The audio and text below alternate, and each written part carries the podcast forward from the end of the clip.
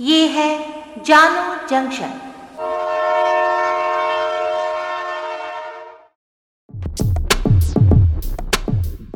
नमस्कार, आज है तीन जनवरी दो हज़ार बाईस। मैं हूं पूजा वर्मा और आप सुन रहे हैं जानो जंक्शन पे Hindi news podcast news rail. पहले मुख्य समाचार। भारत में पंद्रह से अठारह साल के बच्चों के टीकाकरण का आज हुआ आगाज। योगी के ऐलान के बाद अखिलेश यादव का भी बदला मन, खुद भी चुनाव लड़ने को तैयार। पंजाब विधानसभा चुनाव लड़ने के लिए आम आदमी पार्टी ने जारी की उम्मीदवारों की सातवीं सूची। मुख्यमंत्री नीतीश कुमार के जनता दरबार में कोरोना विस्फोट, जीतन राम मांझी की मांग स्थगित हो आयोजन। बिहार के पूर्व मुख्यमंत्री जीतन राम मांझी और उनका परिवार हुआ कोरोना संक्रमित। चीन के एक अधिकारी का ट्वीट हुआ वायरल, कहा भारत के गलवान में फहराया चीनी झंडा। अब समाचार विस्तार से।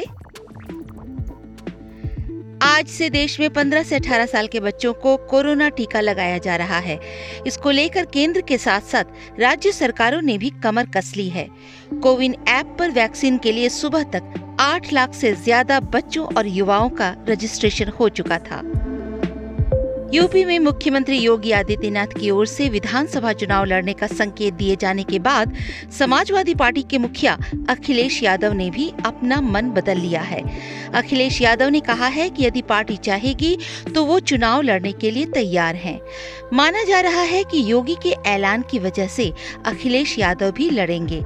आजमगढ़ से लोकसभा के सांसद अखिलेश यादव ने पिछले दिनों चुनाव लड़ने से इनकार कर दिया था। आम आदमी पार्टी ने सोमवार को पंजाब विधानसभा चुनाव के लिए अपने पांच और उम्मीदवारों की सोमवार को घोषणा की। पार्टी की ओर से उम्मीदवारों की ये सातवीं सूची जारी की गई है, जिसके अनुसार मजीठा विधानसभा सीट से लाली मजीठिया को टिकट दिया गया है। मजीठिया कांग्रेस पार्टी छोड़ने के बाद एक जनवरी को आम आदमी पार्टी में शामिल हो गए थे। वर्तमान में मजीठा सीट से अकाली नेता विक्रम सिंह मजीठिया विधायक हैं। इसके अलावा अमृतसर सेंट्रल से अजय गुप्ता को टिकट दी गई है।